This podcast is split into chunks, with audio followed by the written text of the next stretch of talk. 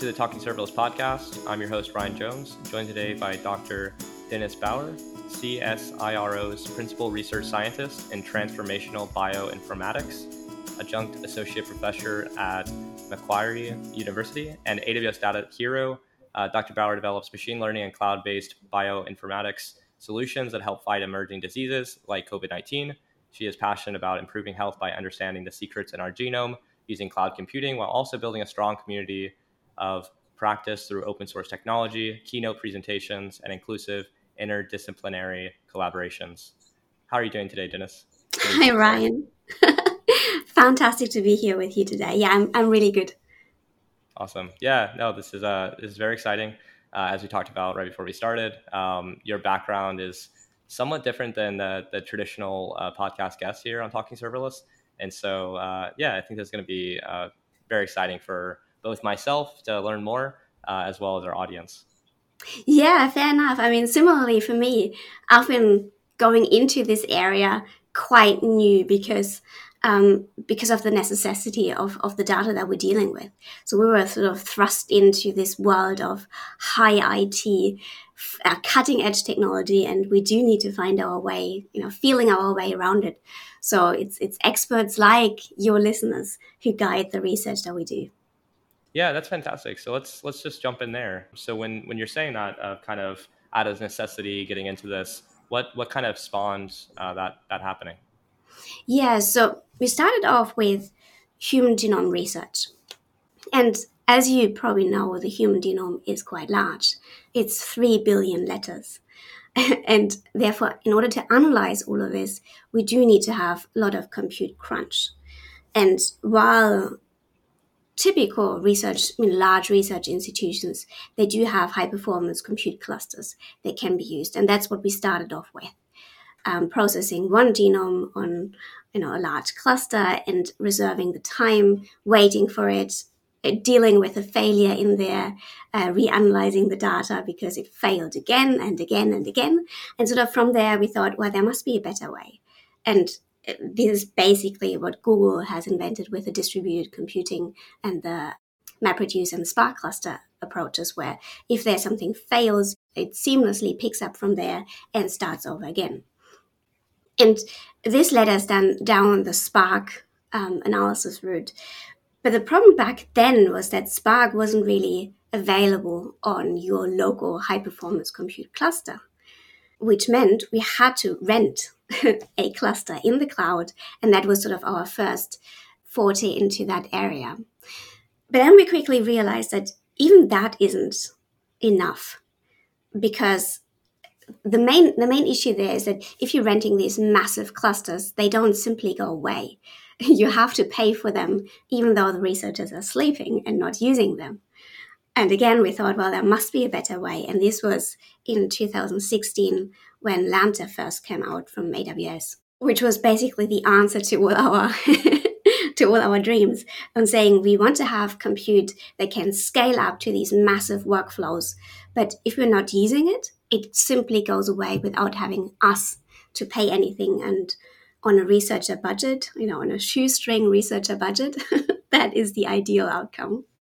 Yeah, no, this is amazing. Uh, I, I did some machine learning work in twenty seventeen, and we had a similar thing happening where we had these super large servers that we needed to run, and they would they would be on all the time, and we'd be paying for that kind of idle usage, and then kind of use serverless and Lambda to kind of create almost dev environments where we could test our computer inference uh, things, uh, but then also have them turn off afterwards. And so it's it's kind of cool to hear how that that developed. Um, to dive more into, you know, how you even got to where you are, I think I butchered the introduction, to be honest. So when it comes to your your own background, do you mind giving the, the listeners an idea for how you got into tech, how you got into serverless, how you got to uh, C S I R O, and just what what led you down this path? Yeah. So I'm a researcher, and I guess as a researcher, you do have to have this rebellious streak to it that you want to find out more. You want to find out the the, the meanings behind, or, or you know, challenge the status quo. So that's what I did ever since in school. And I then went on to university to study bioinformatics, which back then was a new discipline. The human genome was just sequenced back then. And it sort of opened up this whole new world of really measuring us quantitatively. Because as you probably know, a lot of disease risks are encoded in our genome. So therefore, understanding this really helps in tailoring um, treatments to a person, or predicting what kind of risks they might have in the future, and adjusting lifestyle changes where, you know, simply eating healthier can curb your risk quite substantial rather than having to use drugs um, when it's too late. So with all this excitement and hype around the human genome, that was sort of the, the space that we were jumping into there. I was quite fortunate in um, doing a bioinformatics course with one of the people that actually sequenced the human genome. So he understood what is actually involved in terms of the compute crunch that is needed, you know, down the track of analyzing this. So there was a heavy focus on the I T side of it. In fact, we were doing the I T courses with the people in I T. Similarly, with the medicine and the chemical chemical people, were sort of sitting in with future clinicians and future chemists and future biologists and listening to in into their individual talks, sort of giving us this humble understanding of the wealth of information that is involved in each of those disciplines. So with, with that education, I then came to Australia to, to do my research here. And eventually, sort of the biggest research institute here in Australia or organization is C S I R O, which is sort of the innovation hub, or the, the collaboration hub between Australian industry and academia. And yeah, this is, this is the place where I'm at now. Oh, this is amazing. And something that was very fascinating hearing you talk about this is, had there been already any examples where this mapping of the genome and uh, the way that you said that it can already have diseases and markers for that, um, has cloud computing and other things like that helped in these in these cases? Um, do you have any like cases where this has been already like a home run? And yeah. Well, a science or, or human human health is a complicated field. Therefore, you know, saying breakthroughs and home runs, it's never as trivial as that. But we did have, you know, insights into the human genome that weren't possible before. So my own re- research, for example, focuses on, can we develop machine learning methods that can take the entirety of the human genome into account when finding disease genes? So typically, when disease genes um, are researched, is you have a case control cohort. You have people that have the disease and you have people that don't have the disease. And then you're basically finding what is the difference in their genomes, like finding the needle in the haystack out of the three billion letters, which one is different. And that is the traditional approach of looking at each one of those locations independently and seeing if, there, if there's any enrichment in the disease cohort. But we do know that there's massive redundancy in the genome, where one gene is working together with another one. So if there is a mutation over here, this one might be able to compensate it. So really, to understand this whole area, you do need to look at the whole area. And that with the traditional approaches was not possible.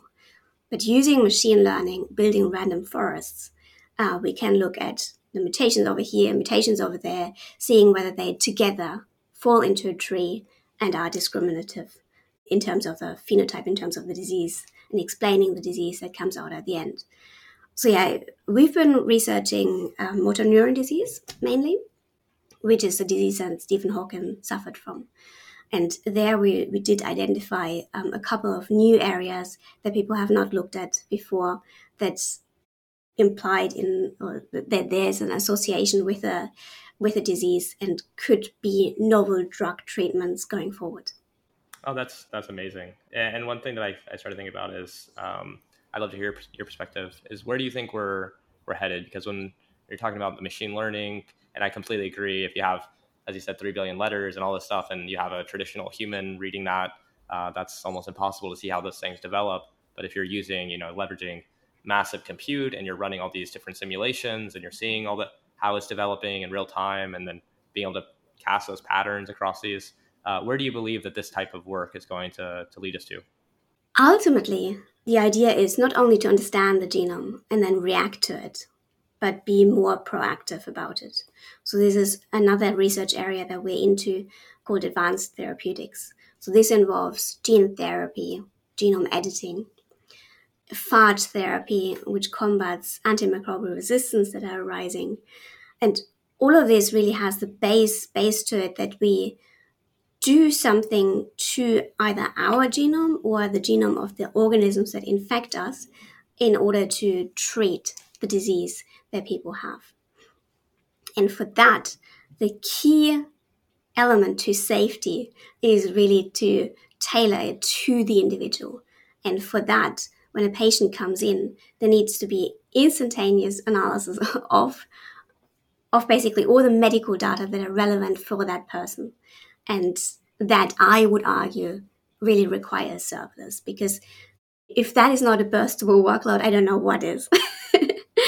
So therefore, bringing in these resources from all over the world, probably, not only from this patient, but also referencing it from other patients that are similar from all around the world, and then computing over that, I think this is this is the holy grail where we're trying to get to. Yeah, that's... That's really cool to hear. And it sounds like a perfect use case. Yeah. And I think the burst for that would be quite intense. Uh, can't even imagine. And and one thing that uh, I saw here um, was that last year you won the collaboration medal uh, for C S I R O for your work analyzing the COVID genome. Do you want to talk about that and like what, what that meant and what it was for? Yeah, for sure. So COVID, as we know, is a viral disease. And with all viral pathogens, they do tend to mutate, especially when they first are introduced into a new host organism, the human in, in, in that case. And way back then, where we hardly knew anything about the virus, the key question was, if we develop a vaccine, what are we developing the vaccine for or with? Like, what kind of strain of the mutation uh, of the virus that mutates, and the individual mutation elements are called strains. So which one of those strains do we develop um, it against? So there were sam- samples from all over the world, and the question was, which one is the one that probably will take off and take on the majority of the of the infections around the world, and which ones are weird outlier where the mutation that they accumulate are not going to take off?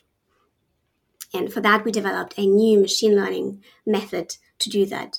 Um, it basically took the each each wait it, it split up the um, the genome of the virus into small windows, and then it counted um, those windows and the content of that windows, and basically um, developed a, a fingerprint of each viral strain, so we could compare them to each other and see where they fall onto sort of an evolutionary landscape, where the distance between two strains is the evolutionary distance between them.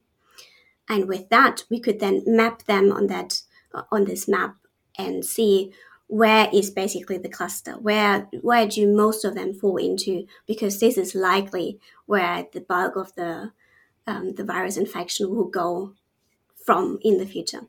And here we developed a a web service based on serverless that could do that on an ongoing basis. Because, yeah, we did it back then where we had two hundred samples from around the world, but now we have almost three million samples available. And therefore, tracking where this virus is going and how it is evolving is absolutely crucial. And as you can imagine, you know, the, the compute resources involved in doing this for two hundred samples or three million samples is quite different. Yeah, no, absolutely. And and something that's that seems like a very hard problem as well. If there's if it's such if it's mutating so many different ways and trying to identify that, I think this is, you know, correct me if I'm wrong here, I think that's probably why it's sometimes hard to almost uh, why we need almost like an annual vaccine to some different diseases, because they mutate so often. Do you think that there's is it possible to get to a point where we can kind of account for all those different variations and and kind of create a, a vaccine that's like, you know, more widely covering all the different strains? Or is that almost like, you know, not even possible? I, I don't think we can predict that for the coronavirus, because there's hardly really anything known about it yet. But looking at other viral diseases, flu, for example, we do know that we have to have an annual update to the vaccine because it is mutating so much. The difference, though, between flu and coronavirus is that flu has a much more violent evolution, if you want. It can, it basically can shuffle its whole genome around. It's called reassortment. And coronavirus does not seem to be doing that. Therefore, the mutation rate or the change over time that the coronavirus seems to be able to uh, to achieve is lower. That is promising in terms of coming up with something that does not have to be annually updated. But because this this disease is so new, we don't know whether it's just picking up speed in order to come to that violent change in evolution, if you want, um, or whether it will stay stable. What we do know is that, you know, no one is safe until everyone is safe, because when the virus has the opportunity of continue spreading in an unvaccinated population, for example, it will pick up more mutation. It will pick up, you know, it will explore the evolutionary space um, more effectively. And therefore, whatever, you know, super strain might come out of uh, this melting pot of mutational capability will be then spreading all over the world and will be re- reinfecting even the vaccinated people if it has some escape mutations in there. And there's some there's some evidence that this is actually happening. So, for example, Delta, the Delta strain, we don't we do know that it's more infectious, meaning that it spreads easier between individuals. There is some evidence of mutation that make it more pathogenic, and there is evidence for mutations that make it escape from the from the vaccine. Because what the vaccine basically is, it's it is something that recognizes the spike protein of the of the virus. And if that spike protein changes enough so that our body can't recognize it anymore, then all the, you know, all the effort we put into vaccinating the population is for nothing, because, you know, our body does not does not recognize the the virus anymore and treats it as if it was a new infection. Yeah, wow. That's a very, very difficult problem, it sounds like. Uh, and so, yeah, when this is when when the pandemic started, um, and you're in the position that you were, how did your how did your life change with, with all this stuff happening, and with your unique background?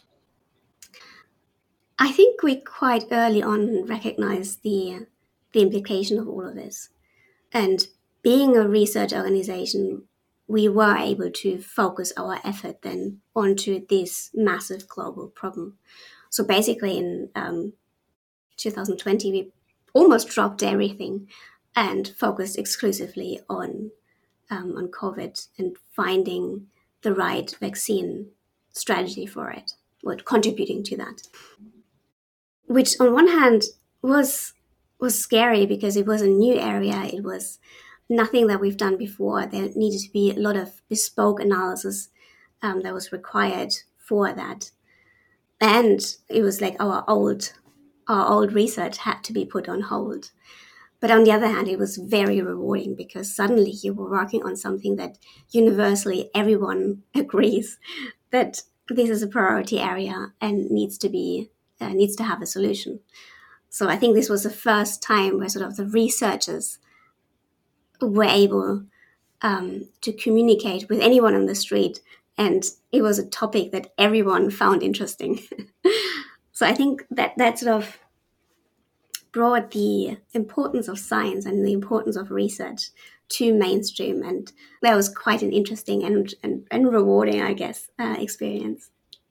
Yeah, that was something else I was going to ask about, is that doing the type of work that you're doing and, and now mixing in the cloud computing uh, aspects and serverless, how, for those listening that have that type of background that maybe you've never considered uh, applying that type of knowledge to the field that you work in, What, what would you kind of say to those those people that maybe have never even thought that I could be doing serverless development in this this similar field? Yeah, so let's keeping the serverless um, as sort of the second secondary question. Like, I talk a lot to I T people that come to me after the talks and saying, "Wow, the area that you work in, it's so um, it's so immediate, it's so rewarding. You you do see you know, the, the, the outcome of what you're doing so immediately, rather than working on a commercial product or um, delivering something to your client. And I, I would argue that whatever the I T community has developed is basically the foundation that lets us, you know, stand on the shoulders of these giants to come up with the research that we're doing. So basically, I would argue that everyone in I T has contributed one way or another to doing medical research and pushing this field forward. Be that, you know, through GitHub repositories, be that to pushing open um, open data, pushing, uh, you know, the open software strategies. So all of this really has contributed one small step uh, to the overall outcome. And with that, I would argue that anyone who wants to go into the field of medical science and medical research from the I T perspective could do that tomorrow. All it needs to take is this interest in life science, medical research, and the willingness to learn this area and bring the expertise from I T to that. So this is a general um, I T statement. In terms of serverless, I think this is even more pronounced there, because serverless is so new that basically everyone is new to that field. And we're all learning from scratch. We're all feeling our ways around it, and we're all pushing this paradigm forward together. So therefore, as much uh, having as many experts from different disciplines, I think is, is really helpful, because not only can we bring our background to this and, and push the area, but it's also that we have all different ideas and different visions and different use cases for serverless. And I think this will create a, a, a richer environment going forward. Yeah, very, very well said. And uh, yeah, something else that this whole thing kind of plays into is in the type of work that you're doing and, and recognizing the need of serverless and kind of acting on that. Is that is that widespread in, in this in this field, or is it more like uh, you know, it's very unique to specifically, I believe it's C S yeah C S I R O. Yeah. Hmm. Difficult question. I think I think this is compounded by cloud in general. There is still somewhat a hesitancy of the medical community to go into the cloud, and this is around, you know, concerns around data privacy, having to give up the ownership of data, and I think there's only just now this understanding that keeping the data safe is easier in the cloud, because you do have the global community developing standards there, rather than having having to rely on your local team to know everything and keep the data safe there. So I think with this paradigm shift of now having accepted that the cloud is likely to go, um, you know, to be the way forward, the next question is around vendor login. Usually there is this problem with cloud, going to the cloud, or saying you're logged into that vendor and therefore you can't really commit to that. But with serverless, the idea is that yes, your data might be located on one, but your compute can be on another. And there's this interface between the two um, clouds potentially that make that seamless. And again, serverless really allows for that, because it has this idea of modularity built in, where each element can be located in a different service on a different server and uh, a different provider, and is brought together by this notion of, you know, interfaces, A P Is, and so on. And so when it comes to potentially increasing the adoption of that, do you feel like that's just a natural process which is happening already, or uh, are there other things that can happen to kind of accelerate um, that move? Maybe even this this podcast, potentially you talking about this is already uh, helping in that, but are there other ways that kind of just almost informing the community that, you know, it is, you are able to have data privacy and keep your data safe, um, and you're able to kind of move around vendor lock-in a little bit uh, as well? Yes, obviously, if you build together solutions, examples, then people will realize that this is not just theory. And to be fair, at this stage, it is just theory. We do need to push, I think, the providers as well, to embrace, to fully embrace the idea that you have to grow the pie together.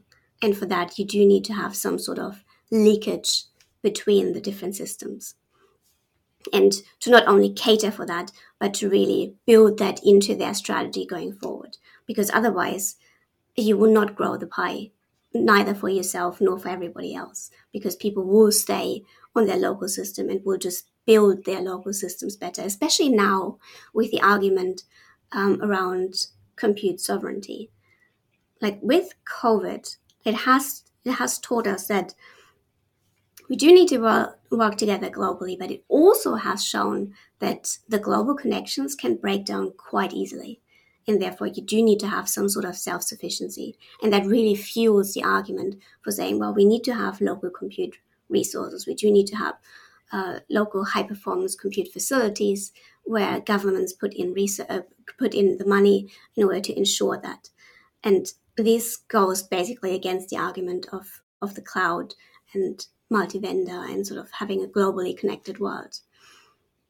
So I think there's this balance between what what the world is currently showing us and what the what examples are out there. And together, I think we need to build more examples out there that show that you can have self-sovereignty, but also the connectivity between uh, the rest of the world, because those data sets that are located around the world are absolutely crucial to informing the analysis that you do locally. Yeah, that's, that's super well said. And this is often something that uh, comes up around the, you know, multi-cloud, cloud lock-in, vendor lock-in. And it definitely seems like the argument uh, for vendor lock-in being less of a concern on like the purely the web application development or mobile application development is you're building a product. And so your focus is on the product. And uh, making that a scalable solution on multiple different clouds uh, is is almost delays getting that customer feedback and then iterating on the product um, to, due to the global scale of some of the offerings from like A W S, G C P, et cetera. Uh, but when you start talking about this specifically, I can definitely see how it's a much more broad uh, conversation. Um, and if there are arguments on that side for the need for that, then yeah, I completely agree. The cloud providers need to hear that, need to continue to make that part of their strategy, because we definitely don't want people to say, yeah, it's about eighty-five percent what I need and it'll be awesome, but it's missing this one core element um, strictly because of, as you mentioned, uh, you know, they're not trying to grow everybody's pie. They're trying to kind of lock things down underneath their specific umbrella. And that's where we get into situations, which I'm sure you've ran into, where G C P might have one service that's way better than Amazon's service, but then the ability to use these two things seamlessly between the two uh, becomes really difficult and a very complex problem. Um, and I'm sure you run into those conversations of why are we using this at all? Um, and so, yeah, yeah, completely, completely makes sense. Um, uh, and, and and one thing that I I, I have uh, written down here as well, which I want to make sure that we talk about is, you know, you're a uh, A W S Data Hero, um, which is amazing. Uh, and you were also uh, Australia's first A W S Data Hero. Um, what what did that kind of look like, and and what what did that mean to you to kind of be kind of held up by the community a little bit? Yeah, it's, as I said, I uh, came from the outside, and therefore this is sort of the the validation that what we're doing is not completely crazy.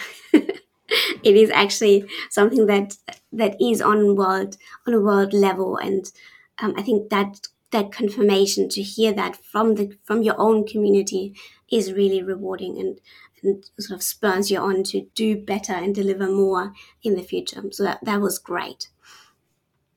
For me, being in this unique position, because I'm actually the only one out of the A W S heroes globally that is working in a, in academia outside of the I T space. And therefore, for me, I, I sort of feel that I'm I'm sort of the ambassador for, for that space, for you know, to bring that the problems of that space to the I T community, and sort of implore everyone that you know there, there's there's so many problems in um, in that space and so many opportunities to solve medical research and bring that forward, that I think everyone who has a bit of spare time and interest could really m- make a contribution there. And that's what I'm trying to bridge, this gap between um, medical science academia and the I T community. Because as I said before, all the all the fantastic work that the I T community is doing needs to flow into the medical science space. And it currently is not really, because the medical researchers, they're not I T experts typically. And therefore there is this idea that sometimes you can hack things together, and solutions that are good enough are good enough, rather than really striving for the latest, newest, embracing the late, uh, the you know good software practices, high standards around that. And so therefore there's this whole opportunity of bringing that good practice, that solid uh, track record of how to develop software more rapidly, more stable, how to bring that into Um, into the medical community. So, for example, there's um, an F D A paper around machine learning as medical devices, where the question is, how do we train machine learning methods to be robust? Or on the flip side, how do we detect whether there is a, um, a prediction that is for an individual not optimally? And how do we, do we identify that before it ends up in a catastrophic outcome, for example, death? And all of these questions, like, they do exist in the I T space already, probably not quite as, you know, on those stakes. I don't know, maybe maybe they do in the, uh, you know, air travel community or so. But I feel that there's a lot of knowledge over there that can be brought into the medical space. Yeah, and this is, this is really interesting because um, as you were talking, I was thinking, you know, where would we start with that, right? So would that be like uh, tools, or is is it uh, is it um, I think I put here like practices that are then, you know, funneling down to existing people in the space, or is it more even during the, you know, you said academia, um, is it during these kind of uh, degree programs where people are learning about this stuff uh, in their college journey? Um, where is it being covered enough? Kind of the more modern practices that you're implementing here. Um, coming from the background that you have, going through school and and uh, that, that that going through that that um, that background, sorry, um, where where where where would we attack this problem to kind of bring in these new modern I T practices uh, for uh, maybe new professionals or existing professionals in the space? Yeah, I think it needs to come in quite early, at least the notion of it. So looking at my own education, like, we were trained in software practices. And it was sort of drilled into that, that this is the foundation of anything, you know, of all the, you know, the, the cornerstone of how robust your research is going forward. And I think that understanding and that realization needs to come in quite early, because if you don't have that, and if you realize that in practice you can get away with quite a lot, then it's already too late. Sort of, it's it's um, hard to reform. to reform people rather than um, teaching them good practices from the start. In saying that, though, when we look at the cloud, like, the cloud wasn't around way, way back when I, when I did my education. And similarly, it, it only just flows into the I T education today, right? There are cloud courses, and it's sort of this special thing that is happening at universities. Um, and, and yet people have adopted the cloud quite ferociously. So I think I think it's never really too late to um, adopt good software practice and develop good software practices. I think with an even more connected world and this notion of modularity in the core of your architecture, serverless, right? There is this this paradigm shift of how do we treat interoperability? How do we treat version control? How do we treat continuous, um, you know, deployment? Like, all of these are new concepts that I don't think have quite settled down yet. There's still development in that space. And I would probably argue that it is ongoing development, you know, forever. Yeah, absolutely. Yeah. So that, that, that makes a ton of sense that you would, now we're actually starting to see that. So definitely keep doing more of that, add more uh, into the curriculums to include cloud, modern development practices. Um, it's really cool to hear that you you you were already drilled in with the software practices uh, going through the field that you're doing.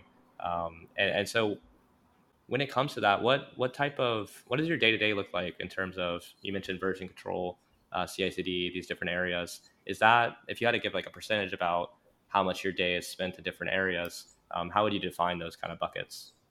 Right. Hmm.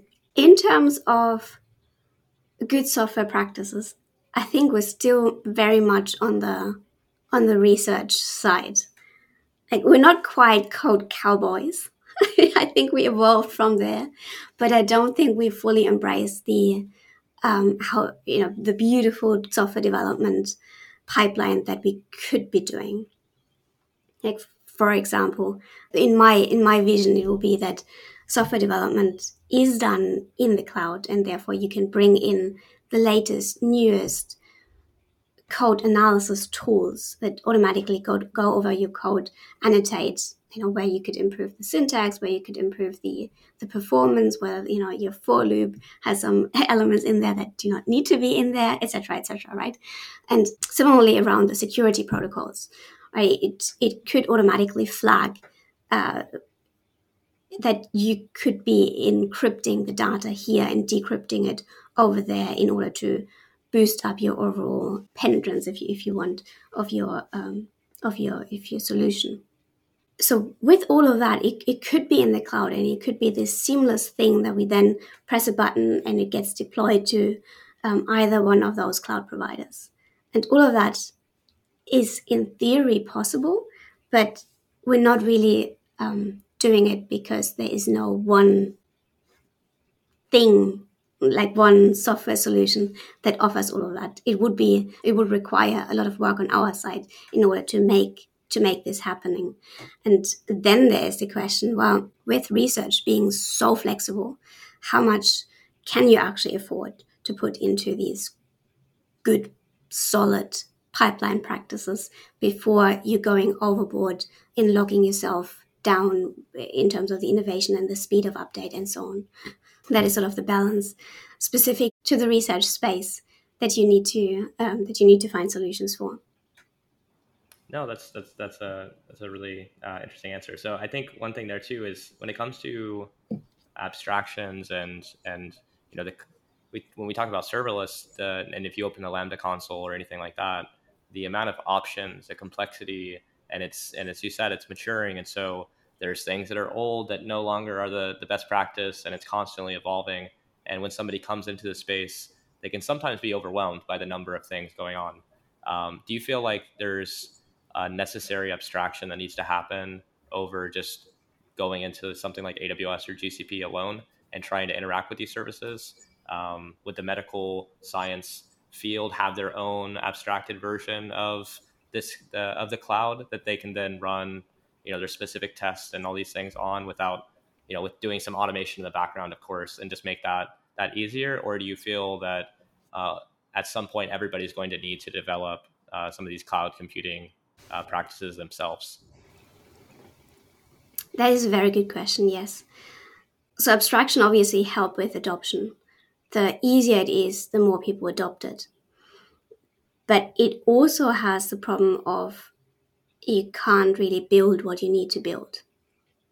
I think this is sort of the huge difference between A W S and all the other cloud providers, in that A W S is this open sandbox where you can really, if you wanted to, drill into the to the lowest level and build something from scratch there that other cloud providers might not allow you to do. So this is, again, good and bad. And for us, it really allows us to build something truly novel, in uh, an architecture that is not based on a template. And for our application cases, that's that that is, you know, re- that is absolutely required.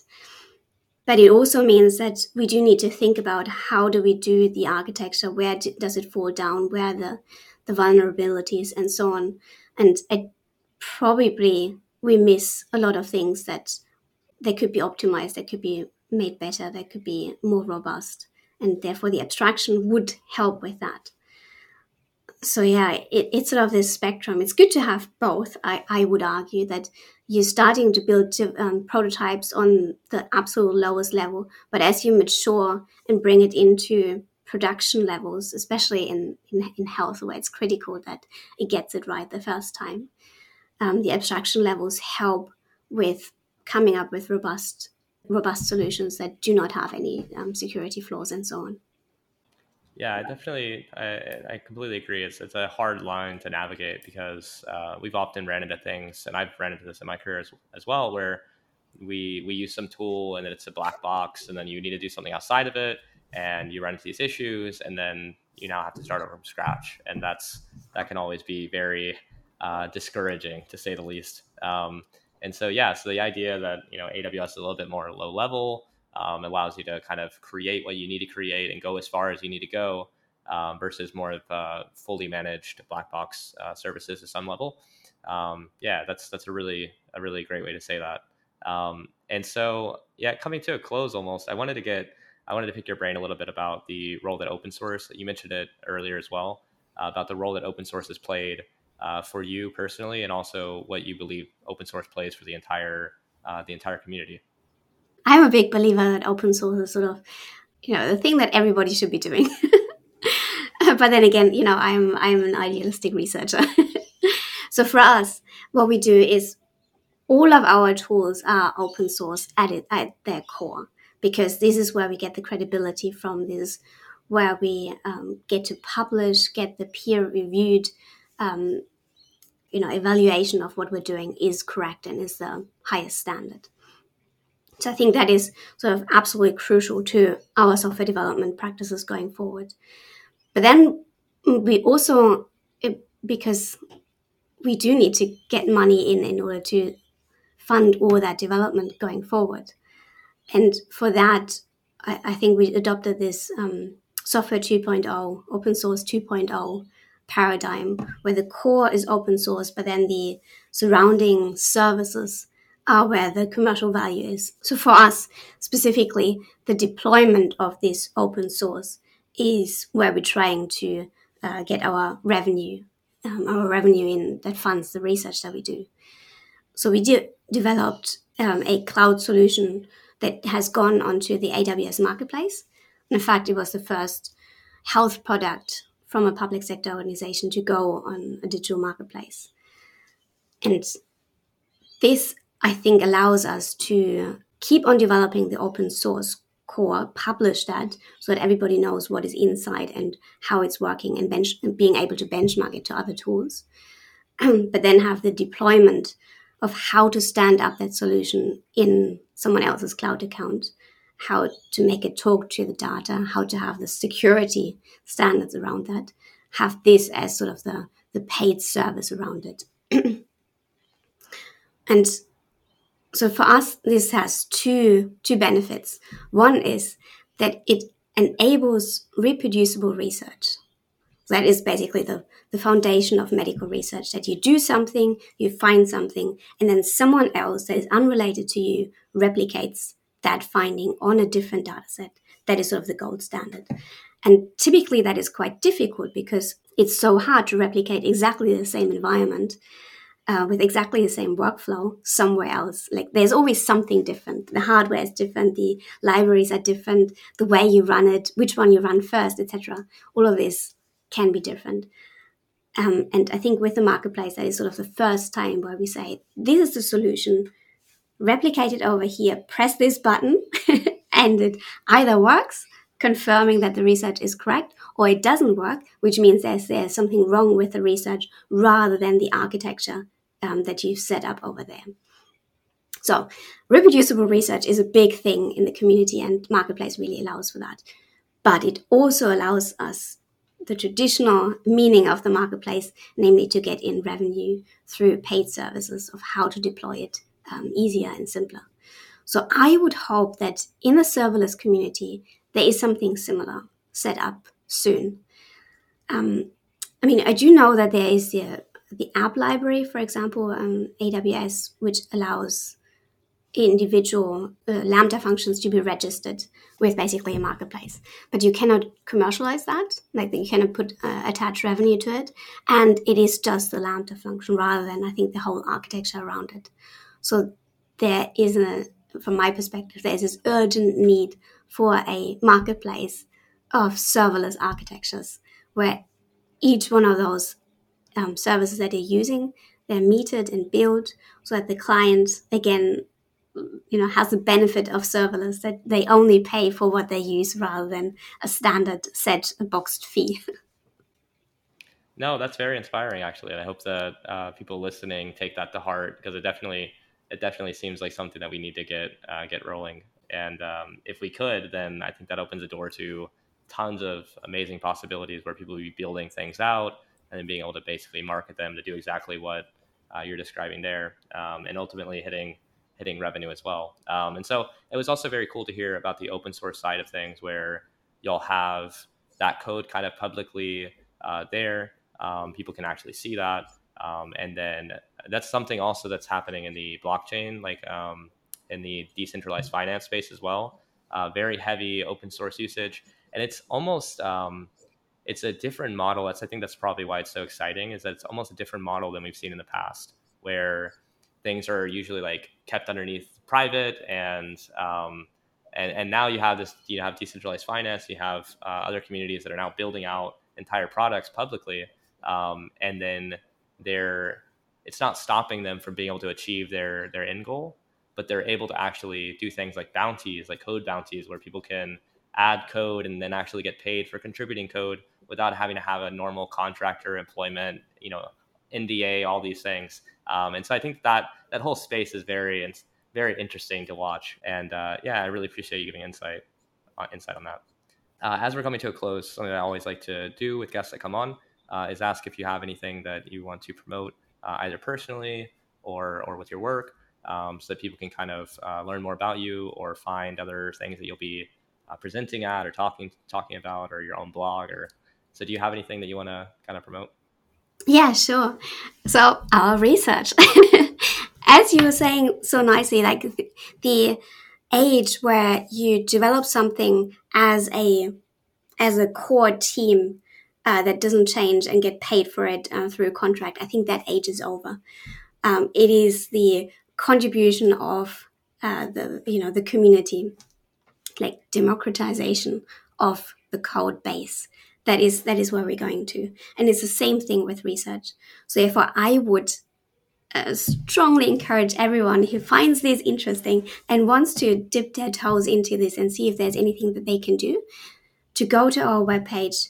We do have tons of developments there. So from machine learning, of developing um, or finding disease genes, to the search engine of the genome, where we can edit, or help edit the genome in a safe way, to then advanced therapeutics, uh, combating antimicrobial resistance, which is, I know, a problem that is way larger than COVID ever will be.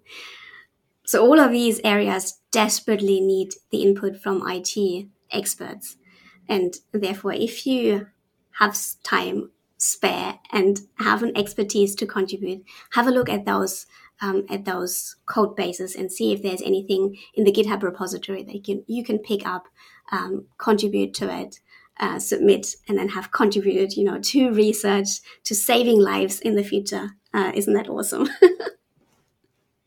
uh, yeah, that's that's that is absolutely awesome. So um, fantastic, and and and thanks again for being a guest on the Talking Serverless uh, podcast. It was it was great to have you on, Denise.